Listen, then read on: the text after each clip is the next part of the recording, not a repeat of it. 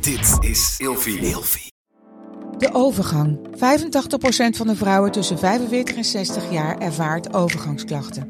Klachten die kunnen leiden tot een verkeerde diagnose of langdurige arbeidsongeschiktheid. Wat kun je doen als je overgangsklachten ervaart? Hoe maak je dit bespreekbaar op je werk? En als jouw medewerker bij jou komt, wat kun je als werkgever dan doen? Sector Instituut Transport en Logistiek heeft een kennisplatform ontwikkeld waar jij terecht kunt voor tips en adviezen. Wil je hier meer over weten? Kijk dan eens op stl.nl/slash overgang. Slapen jij en je partner al jaren in hetzelfde bed en wordt het tijd dat je de onderdelen van het bed moet vervangen? Dit is het perfecte moment om je gehele bed te vernieuwen. Je krijgt namelijk extra korting bovenop de lopende kortingen bij Emma Sleep met de code RELATIEVRAGEN in hoofdletters. Dus ga snel naar emmasleep.nl en bestel jouw bed. In deze podcast deel ik, Nienke Nijman, graag mijn gedachten met jou als seksuoloog en relatietherapeut. Als hij zich aanmeldt, komt hij aanvankelijk alleen. Hij wil graag gewoon even kletsen en heeft niet direct een hulpvraag.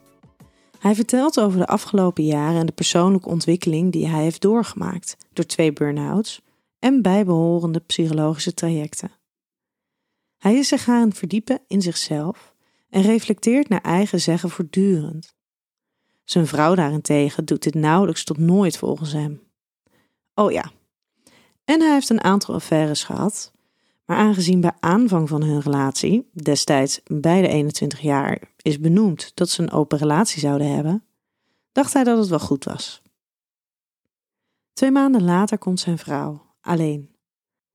Haar hulpvraag is nog niet helemaal helder. Anders dan dat ze wil uitzoeken of ze nog door wil met hem binnen de relatie, nadat hij haar heeft verteld dat hij gedurende hun 32-jarig samen zijn meerdere malen is vreemd gegaan. Ze dacht altijd dat hij juist een hele eerlijke man was, en daarom kan ze de gebeurtenissen niet goed rijmen. Als ik hen samen zie, zet de lijn van individuele gesprekken zich eigenlijk wat voort. Beide refereren naar elkaar op basis van situaties uit het verleden, uitspraken die zijn gedaan, conflicten die zich hebben voortgedaan en afspraken die er zijn gemaakt. Maar als er naar voorbeelden wordt gevraagd in de afgelopen vijf jaar, wordt er maar weinig concreet gemaakt.